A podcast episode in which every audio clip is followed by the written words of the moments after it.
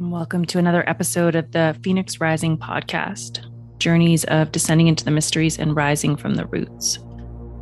I am your host, Lisa Hillier, and today I have Sarah Lloyd on the show with me. And Sarah Lloyd has been in the media and PR business for 23 years.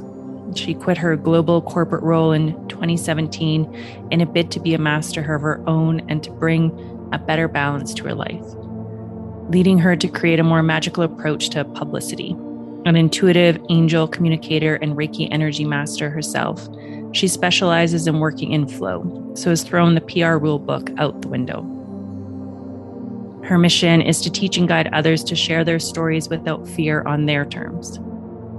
Specializing in her own brand of magic based, conscious PR and communications, her alchemy strategy sessions help to ignite the fire within, acknowledge blocks, and help to transmute all that has held clients back from stepping up and sharing their mission and purpose. And she classes Hecate, Merlin, and Mary Magdalene as her spiritual counsel. And in March 2020, her book, Connecting the Dots A Guide to Making Magic with the Media, was published via the Unbound Press. In 2020, she became a judge in the annual Soul and Spirit Awards. Hmm. In this episode, Sarah and I dive into PR, leading with the soul, angels, rebuilding the village, and the magic of Merlin, Mary Magdalene, communing with the unseen. Can't wait to dive in. To start, Sarah, what is the journey that has led you to the work that you are offering the planet today? Oh, well, first of all, it's just so lovely to speak to you today. And yeah, just, yeah, what else can I say? But um, what has led me to do the work that I do today? So I guess, so I'm a PR, I work, work in publicity, if you want to call it in the 3D term. Um, I help basically people share their vision, their message, their purpose with with more people essentially um, I guess the old paradigm of way of looking at that would be to share stories through the media, through podcasts, through um, kind of other means of, of kind of amplifying your message. But what I feel is there's a real shift happening in that media landscape, and we only have to look outside to, you know, talk about what's happening with COVID. There's been such a there's such a systems breakdown there um, and I feel like people like myself are stepping into a more heart led, more balanced approach of sharing messages, but also encouraging people to use, you know, up and coming platforms um, to share their message as well. So, not just focusing on the mainstream, but actually widening their view of the world, I guess, and whether it's communities, new podcasts, new radio stations, TV outlets, etc. It's just being open to using any kind of platform that feels in alignment rather than what we feel we should be doing. Does that make sense? Mm-hmm. Yeah, it feels more soul based, very as opposed so. to ego driven. Yeah. And was there a time? And so Sarah and I met in Avalon for everybody listening. So that was 2017, wasn't it? The first time in Avalon. Yeah. Oh my gosh. I know. and I believe before Avalon, was it more the typical PR work that you were doing? More how yeah. like the 3D, we're going to call it the 3D because it feels like there's that big shift from the 3D into more an intuitive led PR, sharing stories that like soul alignment. And so, was there a moment on your path where it was like something isn't working with this old paradigm? I need yeah. to shift into something new. What did that look like? So, just before, just to kind of give you a bit of a context, bef- um, everything kind of cracked me open when I had my children. So that was like, so I've got an eight year old. So eight years, uh, yeah, eight years ago, I had a, my daughter, and then my second daughter came along. Um, she's six. So, it, and, and she really nailed, you know, really cracked it open, shall we say? Mm-hmm. Um, and what um, what I mean by that, what really kind of led me to that point is I I didn't appreciate that I was suffering with. I mean, I hate calling it postnatal depression. I see it now. I see it as a splintering of me. Um, but at the time, it was postnatal depression. It was like, here's some tablets, off you pop. Um, and if it wasn't tablets, you were drinking to mask it as well. And the point around this is that PR is very much about it's very um, surface related. So mm. you know you you only knew a tiny bit of what you were sharing. And it used to it used to irk me actually that i never knew the full story. So it was always a very surface level kind of i could talk about things um, but not with the depth that i wanted to. Um, but anyway so it's quite a vacuous job um, to start with in the 3d world. It was very pr, PR was all about lunching and brunching and drinking mm-hmm. champagne and it is exactly what you see in the tv shows. It is very um, contrived it's very snipey very competitive a lot of women all stepping on each other's heads to get ahead. Um, but we're also what's really interesting about the pr industry is that we are the girls behind the scenes who are making other people look good. So even though there's this backbiting business going on behind the scenes, we're there trying to make our spokespeople look good or cover up any thing that we don't want to be shared or you know kind of managing that brand that shininess that you see out there. And over the years it was really starting to irk me. It was really starting to feel feel uncomfortable. And then so sort of going back to the fact that i have my two kids um, with this postnatal depression, I kind of went on the path of, well, the pills weren't working. Um, I was feeling very disconnected to my children. They were still very young. So I went to a Reiki healer.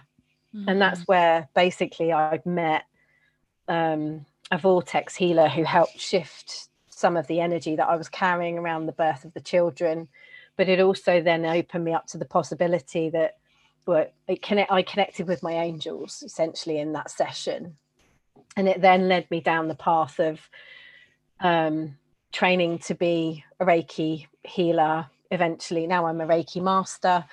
Um, and the more I walked into that path, more more I walked down that path of the, kind of the energy work, the more I could see that the business I was in was so vacuous and so unfulfilling. I, I feel I could feel that sort of splintering happening. And then kind of when we met in avalon that week i mean that was just it was one of those opportunities. And i think you also had this too. I just kind of i was reading rebecca's books and i was thinking this is great. I really want to i had just had the calling to go to avalon. Need to be there. Um don't know why. Just didn't know why. Just needed to be there. Booked on. Got my place straight away and it was kind of first come first serve like 16 of us or something i think wasn't it? Mm. and um yeah i just needed to be there and i guess from that moment on that that was my trajectory changed. So i continued to work in corporate for another i don't know another six to eight months but essentially that was the the point in time where things completely shifted um, yeah. So yeah, long story short. yeah, no, that's beautiful. And so when it shifted, did you go out on your own? Is that where the shift came in? Where you? Well, it's funny because in Avalon uh, we were asked to write kind of a.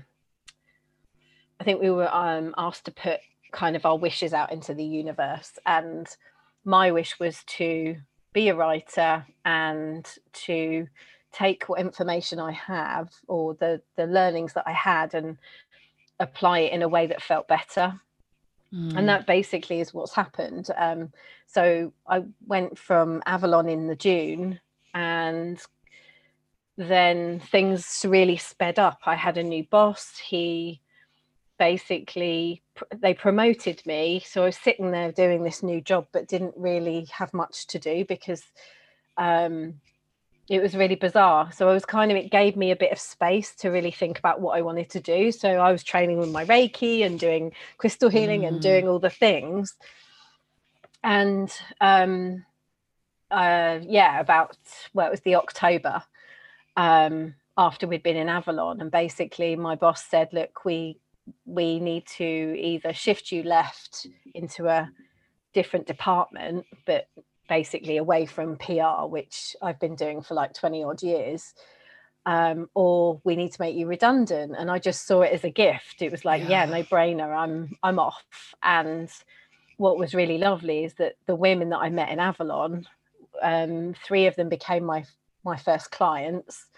So there was still a bit of a bridging thing going on. I still was doing a little bit of freelance work for some corporates, but I was able to start to build up my business and really start to reimagine what I wanted to do with that business and how I wanted it to be.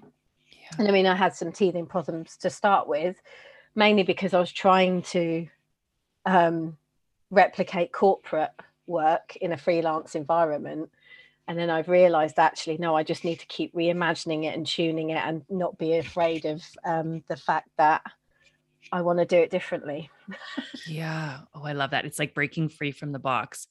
And I love that the universe made that happen for you with the redundancy, which we would call getting laid off in yeah. um, Canada, because that can, you know, when those moments happen, it can be like, oh my gosh, my life is falling apart. And then when we flip the perspective, it's like, what a freaking gift. Like it wasn't feeling in alignment with my soul any anymore, anyways. And now the universe has just sped that up. Yeah. And totally. it's such a gift, but it can it can feel a little different in the moment. I had a I have a friend where she got an eviction notice a year before she wanted to move out to this place. And it just had to be like, okay, it's happening quicker than I had anticipated. Let's go for it. So now that, like, let's go for it, let's do it. So that's exciting and terrifying when it those was. moments happen. it was. I mean, I was, it, we were in last, so my boss said, right, we we got these two options, two choices and I could really see the the kind of the two paths. It's like you stay here and you be, you continue to be a nine to five slave, or you go here and you leap. Mm. And we were we were in, in Vegas, funnily enough, on our belated honeymoon. That kind of that after I'd got the news and my husband's like, look, I'll support you whatever you decide, because obviously there's a big part of being in a partnership, making sure that we're both okay. Mm. Um, and we were going over the Grand Canyon, and the pilot he he was must have been about sixty, and he was telling me a story. It was just like it was like the universe was telling me. He said, "You think that I've been flying this plane in the Grand Canyon for, you know, all my life," and we were kind of well, yeah. And he's like, Do you know what? I was working in IT until I was 45 and he said and that's when he said i decided no it was a helicopter. He said and that's when i decided i didn't want to do that anymore and i basically retrained and became a helicopter pilot. And i've owned and i've been flying into the canyon for a year now. And we were all like i was like yeah you know we can leap. It doesn't matter how old we are we can still mm. take that leap. And it was really it felt quite kind of poignant at the time.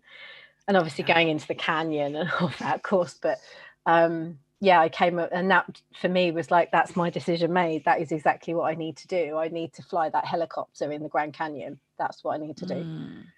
in my sense. Yeah. so, oh, I love that. yeah. Like we're never too old to just take those leaps and change and shift gears and pivot and create like a whole new paradigm for ourselves. I think that's what the planet sure. is asking of of us all at this time is like break free from that ego driven system bound box and step into like this lights me the frick up. Like this is where my soul sings which yeah, yeah so oh, beautiful. Yeah, with with the angels what does it look like connecting with the angels? So that's funny because i don't ever i see them out the corner of my eye shall we say and since the original connection with the angels that I had, Archangel Michael was very present um, in the Reiki healing journey that I went through. And it's funny enough, I have another story.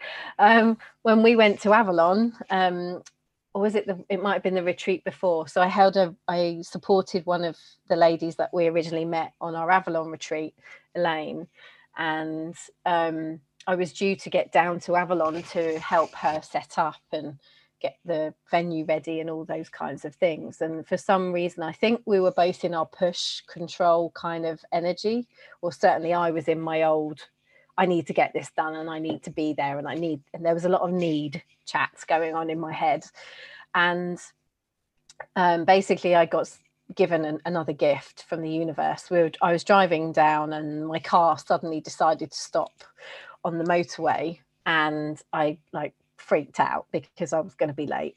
So I pulled over and my husband luckily was working from home and I pulled into a local kind of pub and I started I went in and I spoke to the owner and he said sure I, I know a mechanic his name is Michael.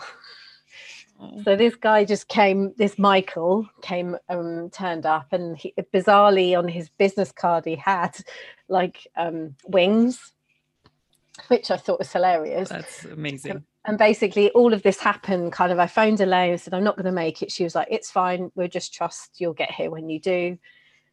Um then the mechanic arrived, then my husband arrived, then the car was dealt with and we were back on the road. So literally it was kind of an hour slowed down by an hour. And it just made me reevaluate like it we don't need to break our necks to get places. It you know we do mm. need to trust a little bit more into the universe. And i guess he was a he was michael and he was there to help me. He you know and the car stayed with him in the garage and we picked it up afterwards and it was all i mean you couldn't really write it to be honest. Yeah. um, and then you know i've had little times where things like that have happened um, I've I started reconnecting again with um, Archangel Raphael. So he comes through in some of my healing. But um, yeah, generally, I feel I've got this. I was working very much with the angels to start with, but now I'm being asked and called to work with the earth a lot more and the fairies and mm. kind of Hecate's just come through in the last kind of couple of weeks. Um, mm. So yeah, I'm, I'm acquiring guides and they're shifting in and out all the time. yeah. I love the guides when they shift in and out. And when you were speaking about the car breaking down, and that's so crazy that the man's name was Michael and working with Archangel Michael. But when we were in Avalon too, I forgot about it. When we were driving to Tintagel, the bus broke down as well. Do you remember when we were on Rebecca Campbell's retreat? The bus broke down. It was all like, oh, this is Merlin, trickster energy as we were going to Merlin's cave and and then when we were in Merlin's cave, just the light energies, the orbs and the pictures. I remember you taking photos and just seeing all that light energy. And then you were getting like amb- um, animal spirits that were with us. And I remember you said there was an owl that was very present with me that just stood out so many years yeah. later. How does Merlin show up? Because Merlin is um a guide that's been showing up for me lately. And I feel like he's doing a lot of magic and work on the planet at this time. How does he show up for you? Ah, so yeah, so obviously when we came out of the cave, I had I was where I had orbs of Saint Je- Saint Germain, which I think is mm. also connected to Merlin. Yeah. So I, I that pink I think it was a pink orb that was with us. And every time I'm in Avalon, I feel him. And it's often when I'm on retreat, like I was trying to do some work, some 3D work while I was on retreat. And every time I tried, it was almost like Merlin was like, nope, the computer stopped working, or the email didn't go, or, you know, it was basically I was getting these messages that I needed to just stop and be in the moment. So it was much more kind of around technology and stopping me from doing the stuff that I was trying to do and force through. So I don't get it so much, but with with him, he's definitely come through. Um, so some guidance that I've received recently is um, just before Christmas, I got this massive urge, this overwhelming urge to go to Sherwood Forest, mm-hmm.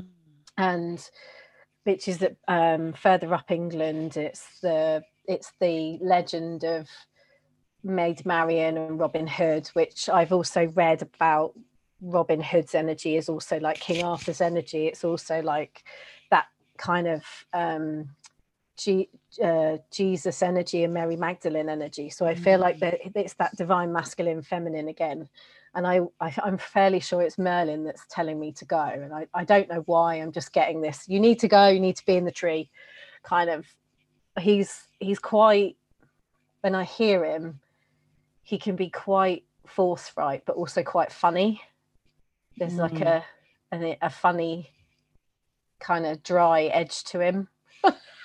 yeah bringing the humor into it a little yeah. bit how he shows yeah. up for me is he's always kind of like just like sitting there on the sidelines like waiting and watching kind of what it feels like for me is like he's waiting and watching till I get my shit together literally and he's like I know she'll do it I'll know she'll do it like so patient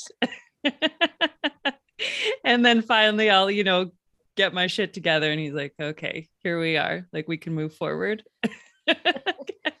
almost like a very father like energy. Yes. Like, I know she'll be okay. She just does this every now and again. yeah.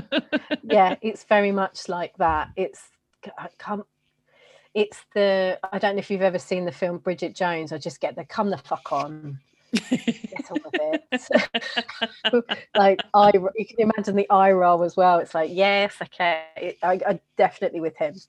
It's, yes. Uh, yeah, yeah, so true, so true. And what it feels like for me when you're speaking about like Merlin and how he shows up for you, that like slowing down, that really slowing down and just being in the present moment. And I know one of the the projects that you're working on at this time is a book, Wake Up Mother. And yeah. what it feels like for me is going from that very like hustle culture, juggling all the balls like mums really have to have a lot of shit together you know like there's so much my experience of it. I i still am a mother but she's 21 so i'm not a single mother anymore because she's 21 you know? She's doing her own thing yeah, but like doing the career the job babysitters sports all the things like it's it's exhausting. Women are, are carrying a lot of balls in our society at this time and so that slowing down so what is wake up mother and what does that look like that shift it was i think it sort of links back to what we were talking about at the beginning around the cracking open of me was kind of i was a very different person before my children arrived i was very I was exactly what my job was. I was vacuous. I drank. I didn't care about anybody but myself. It was it's you know very material, money driven. I was very masculine. I was extremely masculine, and it took me a few you know a couple of years to fall pregnant. So I was hugely in my masculine energy, and I think what cracked me open was that. Um, and I think why the Avalon retreat was so poignant in my kind of shift was I had never been around a group of women that were not competing with each other and had never been in the you know I had never been in those situations where I just felt so held and nurtured. And by the other women kind of I think that's what was so powerful about that particular retreat is that we were all very connected as a group. And um, certainly I felt that massively. And it was just completely alien to me um, to be in that kind of environment. And it was like a bit of a drug. I was like i'm de- i just desperately wanted more of that. And mm. once you i kind of open that floodgate i that's why i started kind of holding retreats of my own or supporting others to hold retreats. It became i need to be in circles and i need to be held and i and i want to help others and hold each other.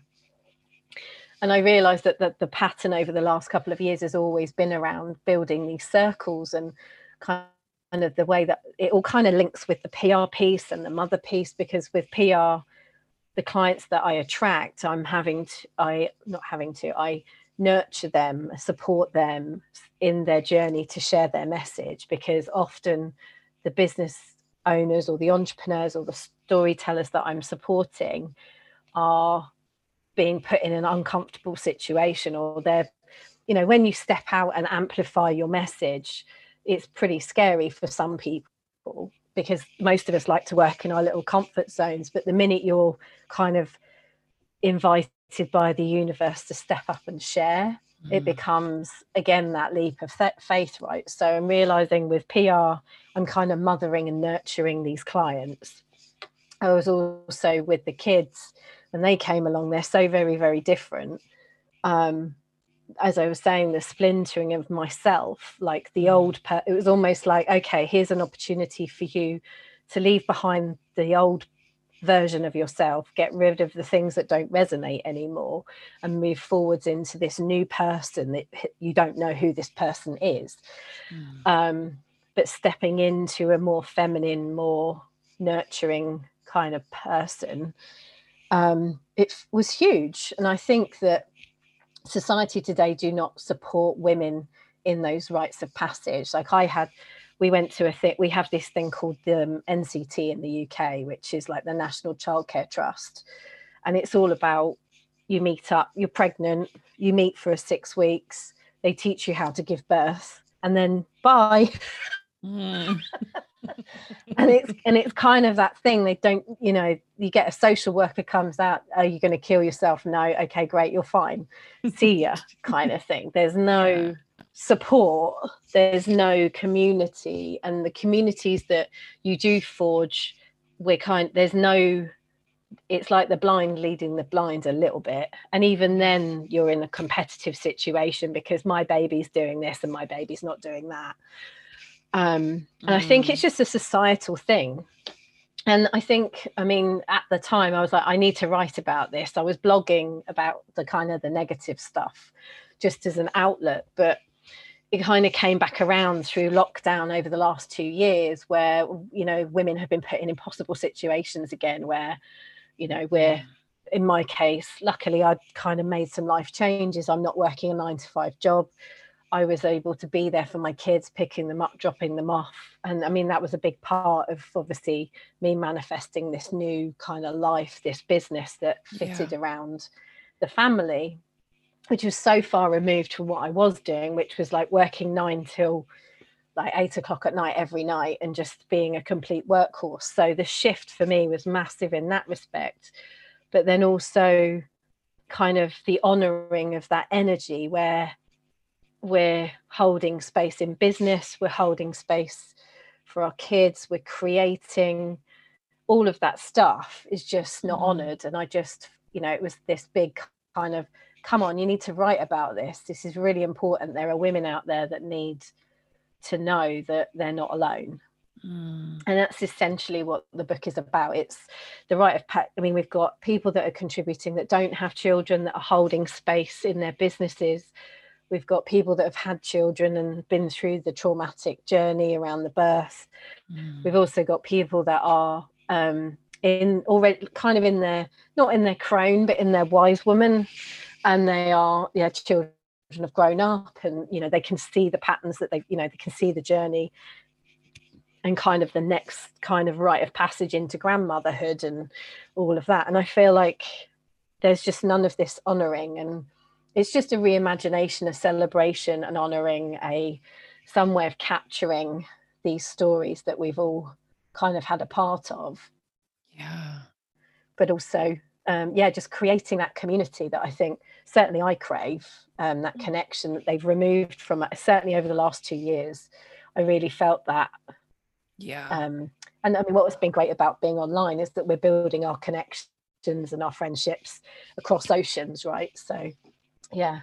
yeah. It feels like that bringing back the village, you know, where women can yeah. allow other women to support us. And that was such a pivotal moment with Avalon with Rebecca Campbell's retreat was I'd never been in such a healing space with women where alcohol wasn't involved. You know, usually you get, in my experience, yeah. you know, before I became sober, it was like you get together with women, you all have some drinks, and then you know what comes with all of that. Some really the truth comes out. Yeah. Yeah. But there's not like that intimacy, like, this is how I feel, this is what's showing up for me in a completely sober state. I'd never experienced that. And so Avalon was like, these women are supporting me and holding me. And that sisterhood wound was starting to be broken down, you know, stemming back from the witches hunts where women were turned against each other.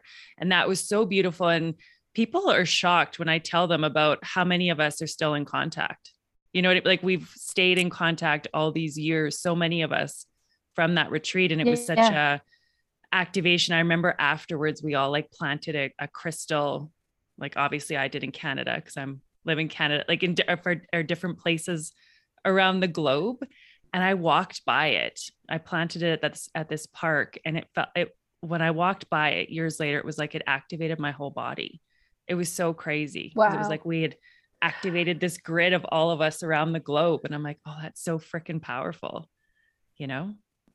And yeah, that whole like soul family, like we, yeah, yeah. It's like allowing those deep connections to take place and be supported while we're going through these rites of passages and learning, you know, I think the wisdom of the crone and our elders that's been so cast aside on our planet where you know we don't listen to our grandmothers and the wisdom that they have like and it's so so important because they've lived such a life and to so to start to honor that and yeah. listen and be held in those spaces is just so so healing in itself for sure and i also feel like there's that reciprocal thing as well that um i mean god i'm i'm a mum of two kids that love disney but there's a film called encanto and it, it's all about the matriarch is the grandmother who doesn't listen and then the young girl so there's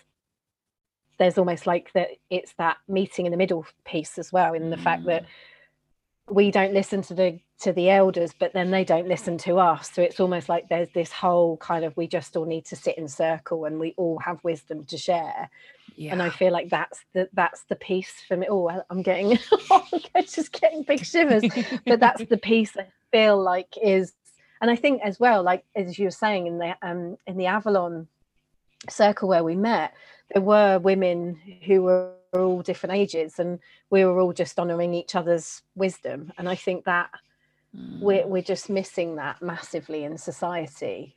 Um, yeah. It's just yeah, it's just that honouring, and I feel like there's going to be more. I don't know. It feels so much bigger than a book. It feels like it's a shift and a community and whatever whatever we want it to be really so i'm kind of just holding the space and just seeing what dots connect and yeah, yeah there's a lot of magic already unfurling around you know the different types of people that are being kind of called to work or write their chapters should we say mm. but it's also the way that i'm approaching the book is slightly different to um, more like traditional books these kinds of collaborations they're normally chapters of kind of stories but what i feel is that there's there's going to be some topics that we talk into and we'll kind of do that virtual circle of that weaving around that particular topic where everybody's wisdom is honored so i feel like oh, there'll be some that. lovely weaving going through this book and maybe um, on a, well i'm hoping to create a podcast or something around it so that we can talk about it as well I feel like that storytelling piece is so powerful. Mm, yeah, yeah, yeah. The stories, they're like our our legacy that we pass down through generations. Like there's so much wisdom in just sharing our stories and it's so beautiful. And it felt like that, like inviting everybody to sit at the table and share their wisdom, their lessons, everything that's come up. And it's, I think it's so important right now. It's like we don't have to agree on every little thing. We don't have to agree. We, yeah. you know, just in life, like, you know, it, but, but right now it's like, if we don't agree on every little thing, well, you're not invited to the table. And it's like, no, we learn from each other's perspectives and learnings and just listening to other people and the knowledge that they have to share. And all of it is so allows for that like deeper layer of humanity to coexist together where it's yeah. not well you're not this so i can't sit with you you know that that very the right separate role. it feels yeah. like that's shifting doesn't it it feels like yeah. your perspective is this my perspective is this but we still like each other it's okay yeah it's that huge i felt that that was a big wound certainly i carried in the playground if you like and um it was almost like you don't agree with me i'm not being your friend anymore. It's that thing. Yeah. and i feel like that's definitely i feel like there there's a there's a whole generation that are still carrying that kind of playground wound. Mm. um you know you don't agree with me you're not sitting here type situation. And i feel like there's so much we can do to try and break that down. Yeah. I mean without getting into what's going on in the world out there but the you know the the no jab the jab thing that's yeah. just happening out there isn't it? The mask the no mask.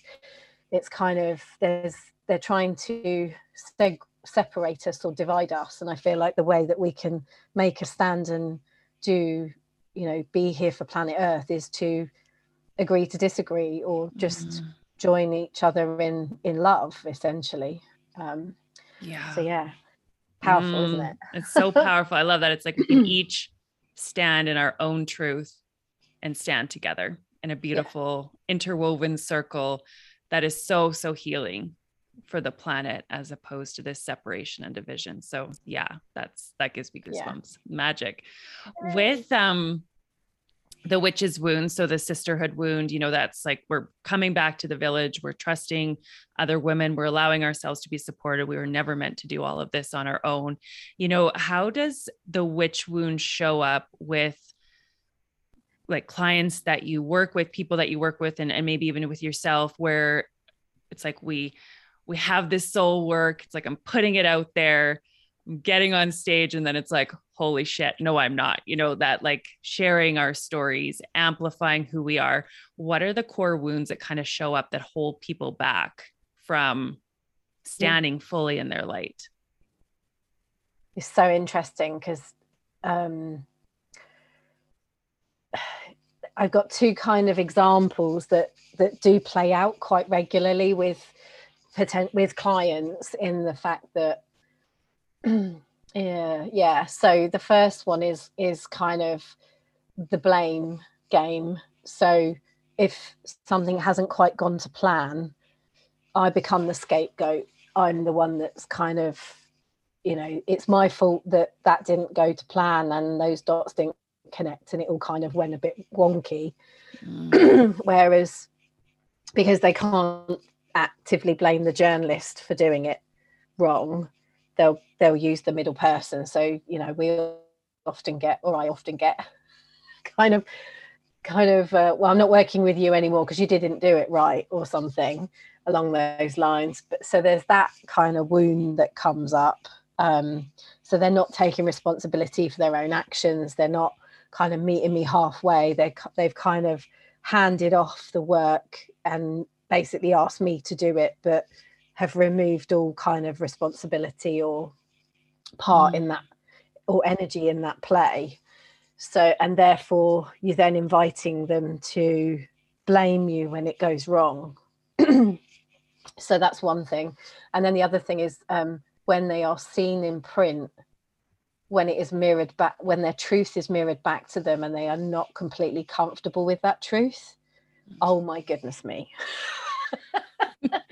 it's kind of, they're just, I mean, I've had clients in tears, like, I didn't say that. I didn't do that. That's not me. And it's like, but it is. I was there. You, that's your truth. And unfortunately, you know, it can feel uncomfortable when it's amplified and mirrored back to you. So I think, I mean, the biggest advice that I, and kind of these lessons that have come up in the past has then led me to say, right, you know you need to meet me halfway we are a team it's your energy that i'm amplifying not my energy um, so it's about becoming a partnership and working together and you know working with my expertise and their expertise because they're the expert i'm just helping them connect more dots and open up more doors should we say so i'm very clear with clients now that we need to work together um, and I normally get a feeling for that very early on if they're going to start to kind of go down the blame game kind of route. Mm. But with the other client, that is a bit harder to hand kind of manage because a lot of people they kind of like the idea and then when it's kind of mirrored back to them they either run for the hills and they don't want to do it anymore or they'll so for example i had an example uh, had someone in a similar situation where she had the read back and she didn't quite like it but i explained to her that you know certain people need to hear certain things so it's not going to be completely as you want it and you can't be you can't control the outcome with media unfortunately you can lead them as much you can give them as much information but what they do with that and how they interpret that is based on them and mm. their kind of knowledge um so yeah i've lost my thread but essentially it's like okay if something appears that you don't like the look of kind of what is that saying to you? What what wounds do you need to heal? Why why is this triggering you? Mm. and in particular this piece of coverage arrived with one of my clients and she said my clients and my friends think it's terrible. And i was like mm, it's not terrible but your client and your friends are your not your target audience in this particular instance you're speaking to a totally different circle of people who don't understand what you're doing. So we've had to come to their level to commute to get them to move to your level. So i think that's the, the the thing that i find is that when you're trying to reach new audiences you kind of need to go to the audience to then bring them into the message that you really want to convey so it's about being clever in what you're saying mm. to draw them in to inspire them to share so but yeah, yeah. i mean it was interesting when that client came back to me. She said, My friends think it's terrible. And the first thing that I thought was, Your friends aren't very supportive of you. Yeah. Yeah. so, so it's kind of okay. So, how are the, how is that good? But, um, yeah, some interesting wounds come up. And, you know, where it is, I think people are very, very, I don't, appre- don't appreciate how triggering it can be Mm. Um, so therefore, that's why the nurturing and the supporting kind of comes into play because I feel like I need to make sure they're completely comfortable. And you know, the more that they do it, the more that they share, the more comfortable they are in their message and their truth, the mm. easier it becomes. The more we attract, the more, the less kind of triggering pieces come up. Um, so you know, we had I had a fairy who went on the TV and one of the girls felt very triggered because she they were being trolled basically and the way i see it is trolls are there to um, are either bored or they're being triggered themselves and don't really know what to do with mm. the trigger if you like so i do find that interesting i feel like a troll is triggered and that's a good thing because it's an element of awakening yeah um, but yeah it's interesting how it all plays out in the media yeah. And triggers are good. They're activations, they're doors into the wounds that are within the self. And the more that we can see our wounds, honor them, acknowledge them, love them, it's like they, they get on board with us as opposed to lingering in the unseen and, and dictating the ship. Any, you know, kind of from that awareness piece. Triggers yeah. allow us to see what is actually going on in the inside. But I think, you know, when we own our medicine and step into our truth and put it out into the world, I think it brings up every wound we've probably ever had because it's like, oh my God, I'm on stage. Like, you know, maybe you were bullied as a kid. Oh my God, somebody's going to bully me now. Or, you know, all the stuff that is held within the wounds, they show up when you put your heart's work out there. You know, it's so different being in a, you know, I'll use myself as an example when I was an interior designer, that wasn't my soul work. Yeah. So if I was putting it out there and somebody didn't like it, it wasn't gut wrenching or, you know, like you've done something to me because it was just kind of was what I did. But when you're putting like your medicine out there, which is part of who you are, you're yeah. really stepping in that vulnerability, the vulnerable. Yeah. And I get it all the time myself. I mean, I think we were talking about this just before we, we started recording. It's like you are you're learning what you're teaching and i mean even me i i did a piece with the daily mail which is a really well read newspaper mm. over here and it was about my secret which was basically i could talk to angels and i hugged trees and kind mm. of all the things and I, when I, I, remember you got i called on the energy of the circle actually when i went for the photo shoot because i it felt so um uncomfortable and there was a part of me that's like is this truth? Am i speaking truth? And it's like no you are. Of course you are. Just it's not the truth you've been speaking the last 20 years because yeah. that was something else. Um but this sarah does this and this sarah does talk to angels and it's so you know it's totally okay and we're totally supported. And the feature came out and it was you know basically the headline was like these crazy people have got got married and had a secret from their husband. And mine was that i spoke to angels pulled cards read energy etc and i was so scared that it was going to alienate me and it was funny because i saw two of the women two women on the school run who had seen it and they were like wow you do that can you do some reiki on me or can i book you in to do angel cards or um, so it was completely unexpected and actually opened up new doors. So I was reading cards and doing other things and kind of exploring, you know, mm. my medicine, if you like. And I yeah. mean, I think there was only one triggering message that was sent to me, and that was by an old contact of mine in my old life. And he was almost he was trying to laugh at me a little bit and i just wasn't having any of it and it just again that just felt like that was another healing I needed to overcome. It's like, well, okay, you're you weren't a friend then if that's how you know if you think it's hilarious that this is what I'm doing. Um, but yeah, it was it's it was interesting for me to go through that. So now I can put myself in my client's mm. shoes to help them through it. So yeah. everything happens for a reason, isn't doesn't it? There's always the next layer and the next layer oh, that we go through to guide uh to guide those that we serve through their next layer and their next layer and it and it is it's like when we put ourselves out there in that capacity the witch wound can come up where it wasn't safe for us to stand in our medicine and it's like the universe just calls us to own it and own it and own it and be like this is what i came to this earth to to do this is my mission this is my purpose and the more that like we own our truth it just invites so many others to rise and own their truth it's like giving each other permission to fully stand in our light, which is just magic. So magic. Yeah. How do the Akashic records and Reiki, how does that all play into the PR work? Like, is that something that you use with your clients? It is. It is. Um, so with Reiki, I. It's funny because I can't really describe it. It just kind of come. It just switches on.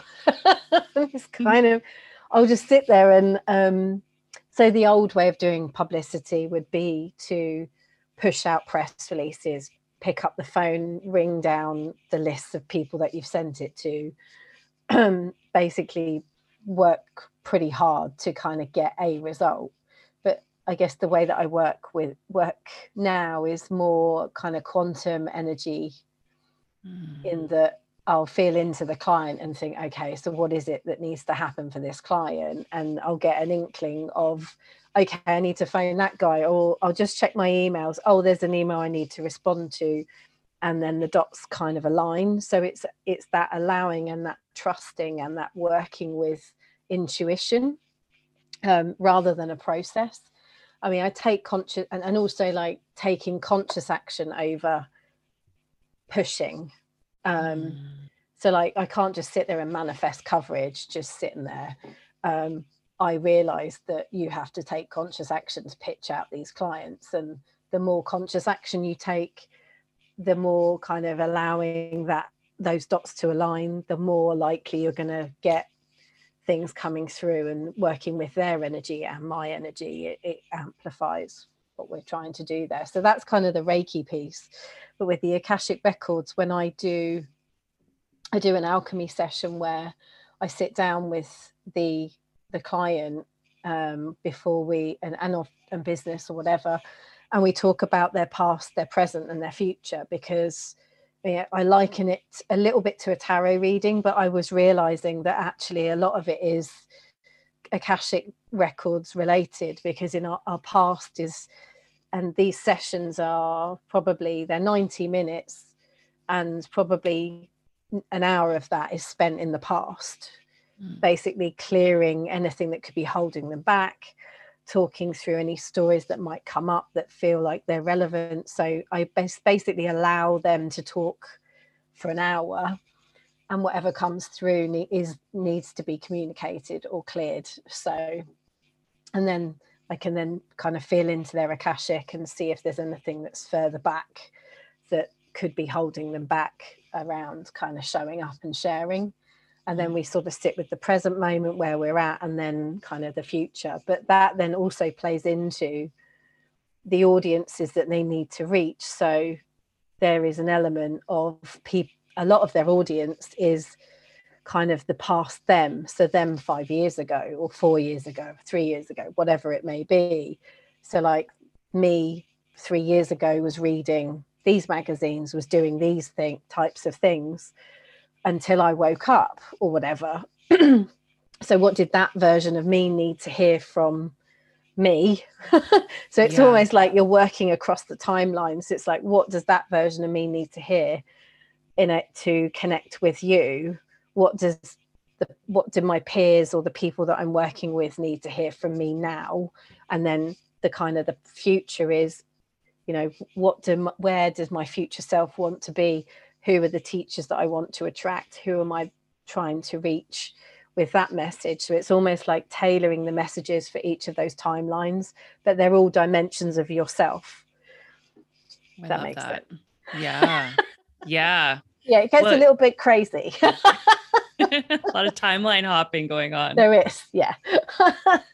so yeah so I, I didn't realize i didn't fully appreciate that's what i was doing but when i was taught to read the akashics it's like oh that's what i'm doing. I'm in that timeline. That's that person then and this is where they're going to be mm. and that's why i can see that and then i connect the dots across that timeline and and it's like yeah it's, it's just pretty epic really a bit out there. Yeah oh, i love in that. a media sense. I love that because it's like we speak to past versions of ourselves you know like my, one of my clients would be maybe me two or three years ago. And so i'm speaking to that version of me but i'm also speaking to the transformation which is maybe me right now. And so kind of pulling all those different facets of the self to create your message and to share your story. And i'd imagine like healing goes on in the akashic records where it's like it's not safe for me to share my story. It's not safe for me to be seen. It's not safe for people to hear my voice or all of that kind of stuff. So it sounds like very powerful, potent work to bring into a paradigm that was maybe really toxic masculine is what I'll very much it. toxic masculine. yeah, yeah. Yeah. And when you're speaking to the Reiki, it's like we can't just sit back and manifest. We can't just wait for everything to come to us. Like we have to, we go first and the universe responds. Like we have to take some action.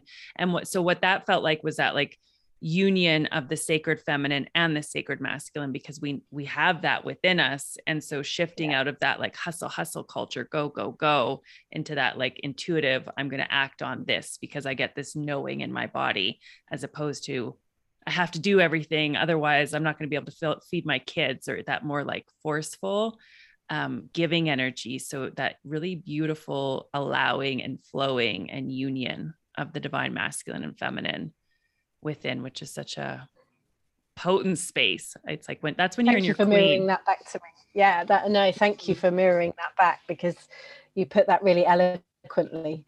It's like, oh, okay, that's what I do. that's magic that I do. Uh, yes. yeah, it's the allowing in the flow. Like, just can you imagine a world where we're all just in flow and in our t- intuition and following like what lights us up and our inner guidance? Like, that's the world oh, that we're creating. Amazing. So yeah. much so. Yeah. And so, with human design, does that play into PR work, like knowing your human design chart and all that kind of magic? it can help because I think, um, I mean, I'm a manifester, not a manifester. I'm a generator, should I say? Which Me I think too. is the hard. I think it's the hardest. Um, maybe not. I mean, I think PR and a lot of the coaches that you see out there, all their marketing is designed for manifestors, and they are either manifestors or projectors that's the message that you're getting which is why it feels like it's like waves of mm. It's bombarding you energetically because there's so many generators. We're all i, I, I think i'm not sure if i got the stat right but i thought i believe there's like 70% of the population are generators. So we're not designed to receive information in that way which is why it's like oh please stop.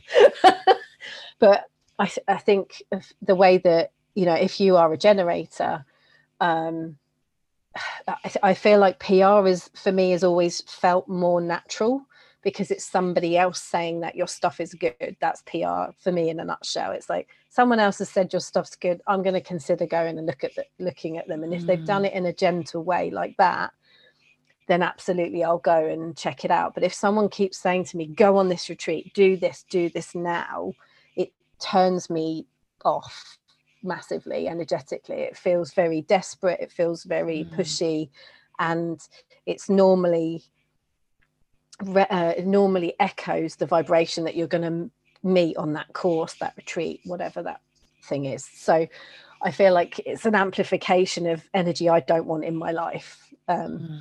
So that's one thing. But with the gen with the generator kind of message, it's always about it's got to come from that place of it lights me up. I'm enjoying this. And one thing I love doing is actually helping people connect their dots and I love seeing my clients in the press. I love seeing them sharing their medicine because then I've done a good job mm. and I've enabled that to happen. And I love watching people connect and play together and work together. And that for me is like, I've, I'm happy. Um, and I think also the other thing is that generators need to be invited. And I feel like if they feel like they've been invited, it's up to them whether they're, you know, it's a full body yes or a full body no because i think we're also sacral decision makers as well so mm. if it feels good in your body then you should probably do it it's yeah. kind of that it's that gut instinct that intuition that real kind of your body says yes or no as opposed to anything else.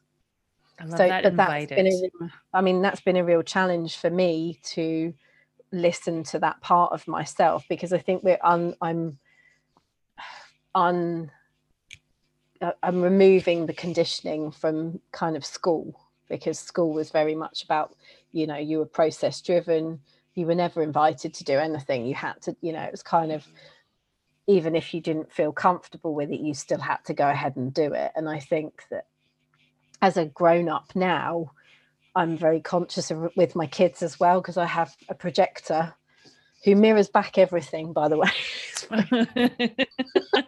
like, oh, she's shouting at me. That's me. That's my internal coming out. And she's mirroring that back. I need to get myself in check.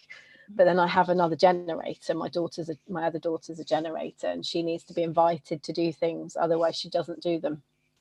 So it's very interesting to watch that play out in kids, but also in a PR situation as well. It's uh, yeah. So I like yeah. to invite I, I would say inviting is the biggest thing I would suggest with anybody who's maybe wanting to reach bigger audiences because generators are your kind of your core core yeah that invitation in as opposed to like you should do this. It's like that power over force you know? Inviting yeah. feels like empowered. I'm I'm not trying to steal somebody's power force my stuff on them. I'm just inviting them to co-create yeah. with me or or to come in each other's energy as opposed to like forcing you to do it which that never feels good and it's really it's a really subtle um, language change as well. I think that's the thing. It's like just being very subtle in your language and tweaking it for sure. Mm. it's just it's funny how it changes the energy or the energetics of what you're sharing. Yeah. I love that your kids you know your kids human design. Do you know your husband's as well? Yeah. It's a manifesting generator. So it's, I mean, the thing that's that I found really interesting when I learned about it is I have an open crown and open root. Mm. Um, so I'm in all kinds of trouble. um, and my daughter, my youngest daughter, has a closed will. So when I say she's a generator, and she has to be invited to do something if she really doesn't want to do it we we have a battle of the wills and it's really interesting to know that and i mean lucy has an open heart so if not if we're not coming from a heart space she doesn't come from a heart space. So she mm-hmm. reflects it back to us. So it's really she's like a really good gauge of kind of where energy is at in the house. Um, so if she's level and coming from that heart space then and it, it becomes harmonious. It's very interesting. And then husband is a manifesting generator and he his whole all his energy bodies are fixed. So he's like a little climber all on his own. Nothing's open. So um, yeah, he and that's very he can just exist in the corner and doesn't need any of you know.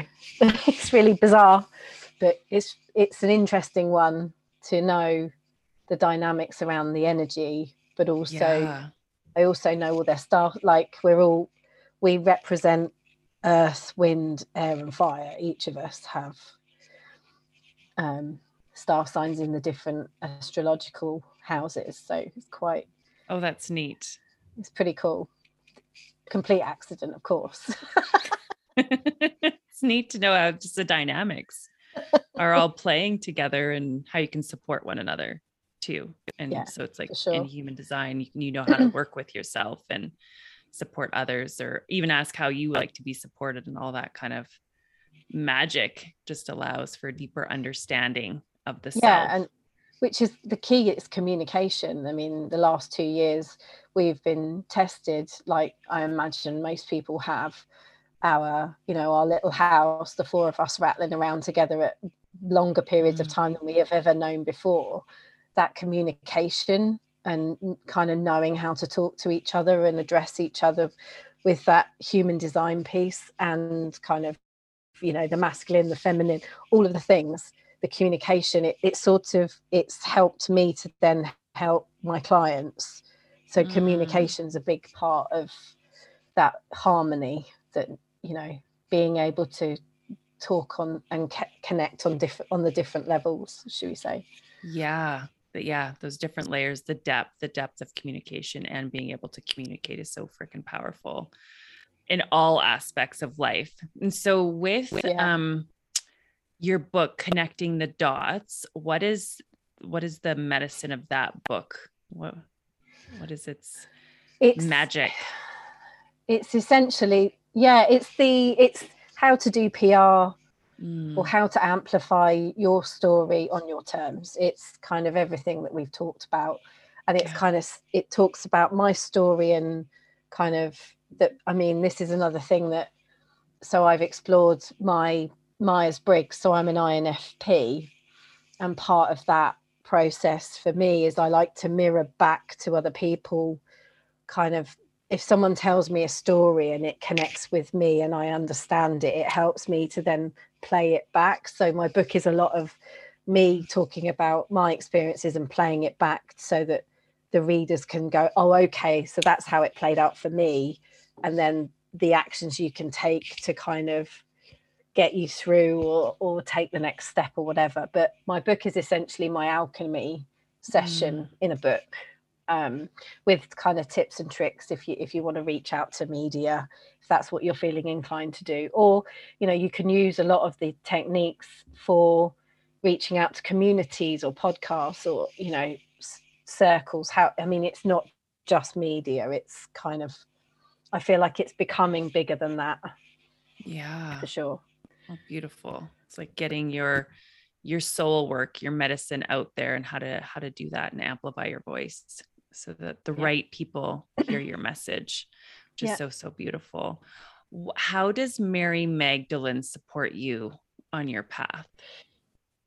So Mary came through when we we joined uh, when we saw each other in Avalon, she was very pre- present there, and she's always been that sisterhood of the rose. That that Magdalene mm. energy has always been very present through kind of the female communities that I'm building and um, supporting, um, pulling together the retreats that I've worked on ever since we kind of met all those years ago. So it's that circle that kind of the the thing that came up for me in my Akashics was I've been part of Mary's circle Mm. And I was always part of that. I was one of those community builders, and that was kind of my role. And I'm kind of playing that out in this this lifetime.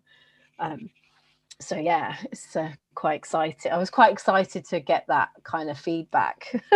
yeah, but that's um, yeah, she came through and was like, "You're, you're, you know, you've always been there. You've always been the one that kind of made everyone laugh and bring people together and just do it in a way that feels natural rather than forced. Um, so yeah.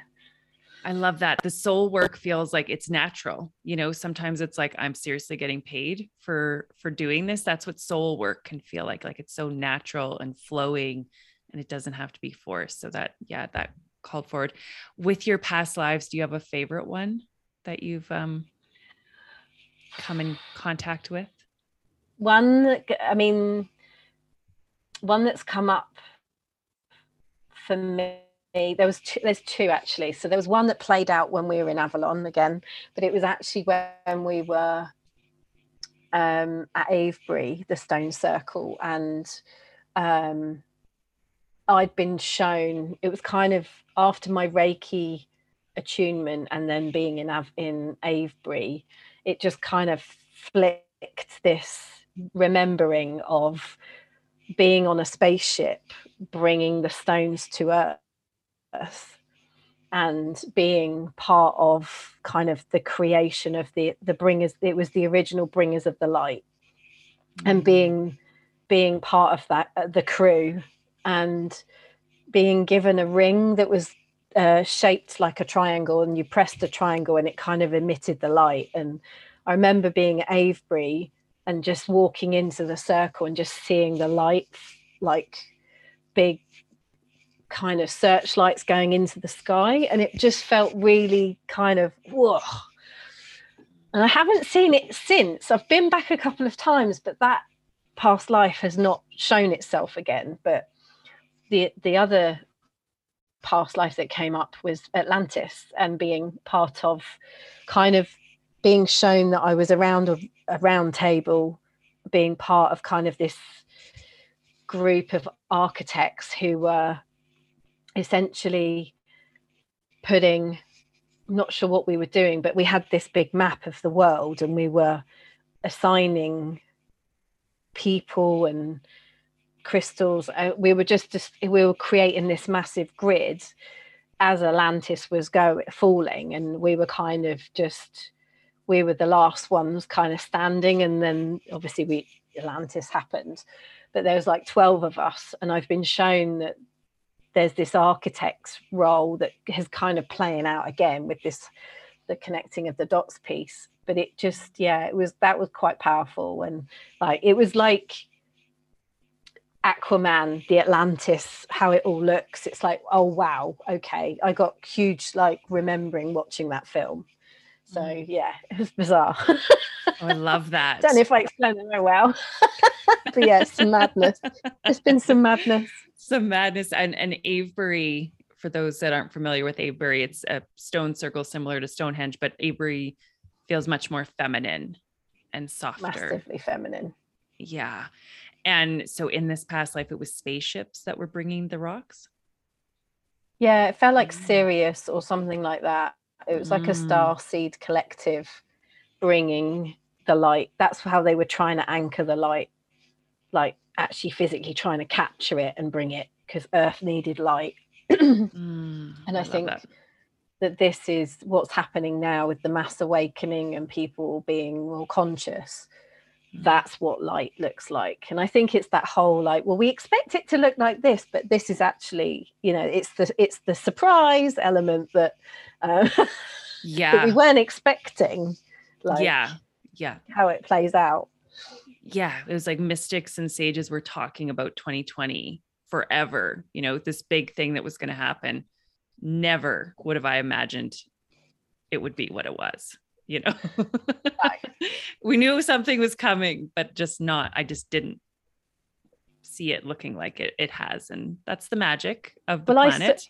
And, and like you were saying, it's like what I saw like a year ago you know, like the trade center collapsed. I saw like media kind of crumble. I, I saw the tower collapsing. And it's like, okay, well, I expected like, you know, bombs, whatever. But it's just how this how it's all collapsing now, and there's a an uprising happening, and truth is kind of coming through, and the light is coming through, and yeah. it's really interesting seeing that happen. It's like it's imploding on itself. Visualization. Yeah, yeah, it's really fascinating and it, it's exciting and it's wild this time on the earth. And it's like we chose to come here to be leaders yeah. of the light and, and, to carry that forward. Do you remember we saw that? Do you remember that light at the Tor the last time when we were in Avalon? The spaceship.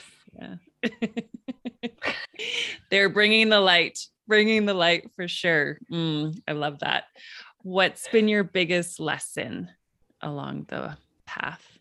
My biggest lesson is um, I'm still learning it is to trust. Mm that yeah the minute i start moving myself into push mode it can always end up it always ends up wrong or badly or yeah. The minute i try and control anything it mm. in fact it's actually the it's funny the more i try to control stuff the worse it gets. So it's better to just trust. Just let it let it flow. Yes. It feels like that coming back to like being in the hustle culture that was all about control and certainty and I have to do and go. And it's like, no, just trust, just let it flow, which is a huge shift of programming that we're breaking Massive. free from. But I love that. It's like if we do try to control, we usually just make it worse. So yeah, might as well just trust and surrender. Easier said than done. That feels so like... easier, easier said than done. yes. Yes. yes powerful lesson. How do you experience the mysteries? The mysteries. What kind of mysteries? Anything like I feel like we've already spoken to it, but it's like everything's a mystery on the planet. Yeah. And so yes. it's like when we tap into this mystery that is all around us, you know, like Merlin's a mystery, Mary Magdalene, we're a mystery, you know, like we just sit here yeah. and beat and we don't do anything or, you know? It's so, so interesting because it's actually a lot of my clients show me mm. things that then lead me to going and exploring them even more and for example i'm working with a, a an author in australia and she is um, she talks about this right wrong thinking and she talks about fractals and how there are how the earth needs to move to more of a pattern based thinking. And that's basically what's happening at the moment. And she was talking about how and i mean she's one client that's shown me this but i also had a swami a yoga swami who also basically said everything's an illusion. And every time I, I, and then someone else said to me recently, she said the pit stop in hell is is optional. You don't have to sit in hell if you don't want to. You can make a choice. Everything is an illusion. You do not need to be in more pet. You don't need to put yourself in that place of pain unnecessarily. And for me, that was so powerful. And I guess that whole everything's an illusion we are in the matrix kind of we can create our own reality. There is an element of that just makes my mind like my tiny mind blow because it's like oh okay so actually we're in a, an illusion here and like what mm. you know how can we create a life that feels joyful and buzzing and magical? Well yeah we, we're creators of our own prison often um, and I realized that, you know, you can just step out of that prison at any point in time. I think that for me, that was the mystery. And and I guess the thing as well, it's like working with these guides and working with angels and um, goddesses and kind of the I, I guess they're kind of aspects of ourselves and our personality, but also like working with on the yogi kind of end of the spectrum everybody's saying a similar sort of thing. Mm. It's just, you know, what you choose to believe and whether you're esoteric or, you know, sitting yeah. on a mountain chanting and waiting for that awakening. I feel like the thing that I come back to every single time is that we came here for a human experience. So it's about being grounded, but also allowing ourselves to experience that magic. And there's magic in every single moment if we just look for it, I guess. Yes. Did that I make sense? That. totally. it's like seeing everything that's around us because so often we're just blinders on going through the in our own hamster wheel, you know, yeah. going through the motions yeah. and our own suffering. And it's like, okay, just look, like, look, it's all a mystery. You know, there's so much magic all yes. around us. So yeah. yeah, no, I love that. So powerful when you actually realize that. Mm-hmm. And then you have to remind yourself that all again, that's time. that programming. yes, it's not one and done. You're just open to the mystery all the time. We have to yeah, I had it this morning. I was like, I just asking for a sign from God. And then I saw an eagle and I was like, there's my mystery. There's my magic right there, you know. But, and then last question How do you root into the self? I root into the self through, um, so I also got, it also was shared with me that my aura actually goes into the ground. So I need, I need to be in the ground quite a lot. I do need to have feet on grass as much as possible, hugging trees. Mm. Um, so I, I do a visualization of being a tree. and yeah. um, that's a big part. And so, for example, a couple of weeks back, I the family were ill and I felt my energy body leave me. It was sat next to me for quite a lot of the day, which was quite annoying because I was being mum as well. so I was like, had to go outside. It's like calling all the earth guys, can you help me get myself back into my body? So I mm. had to, you know, root myself back in again. Um, and that was pretty powerful. But I asked for help from the elementals and the elves popped up my god. Um, so yeah i had a few kind of some real help there but it just reminds me that i need to be out in the in nature a lot more. And what i've started to also do is i've got i went a bit mad and bought loads of house plants so there's plants everywhere in the house. Um, mm, that's so, yeah, nice. just connecting with earth as much as possible um, yeah. is my main kind of rooting in practice and and breathing as well because i think sometimes i need to kind of clear that stuff to bring myself back in again. Mm, yeah yeah it's like the earth grounds us and roots us into our body you know yeah, so that we can sure. be here and fully present oh i love that. Anything else you want to add to this beautiful rich conversation love before we close? I don't think so. No i think i just want to bring more play to mm kind of what I'm doing. And I think in the past, I think I think it's been what I do is perceived as quite scary and quite um yeah, just people don't touch it with a barge pole because they've always they've been burnt by it. But mm. I want to encourage people to be more playful and have more fun with it and actually not and, and and actually know that they're not going to get stoned because it's not like that anymore. I feel like there's some real we can have real fun with it if we allow. Um, but yeah, other than that, I, I don't that. have. You know, this is coming from the women. I got my bif- I got bifocals um, the other day, and the same day I picked up some roller skates because I my inner child needed a treat. So oh, that's um, fun. I want to try and move more. I feel like that's another thing. It's like movement is is key at shifting all this stuff, and I think I feel like another message that I keep getting is our nervous systems really need that kind of love that mm. we haven't really had. So I think feel like that's a big thing for me as well to work on that. I, I haven't got that. anything else to add to that. the roller skates, all the play and wonder and awe, and like having fun with life, not taking yeah. everything so seriously all the time. Yeah, I feel like we've been doing that far too long. Yeah, yeah, time to break free from it. Mm, I love that. Thank you so much, love. And it'll be in the show notes where everybody can reach out to Sarah and experience her magic and her books and all that. Well, Mother Wake Up isn't out yet, but it'll be out. Hopefully September-ish time, okay. dependent on how it all falls. Well, that's not long. That's not long. So that's exciting. No. Yes. Okay. Thank you so much, love. And it's so beautiful to walk this path with you. Thank you.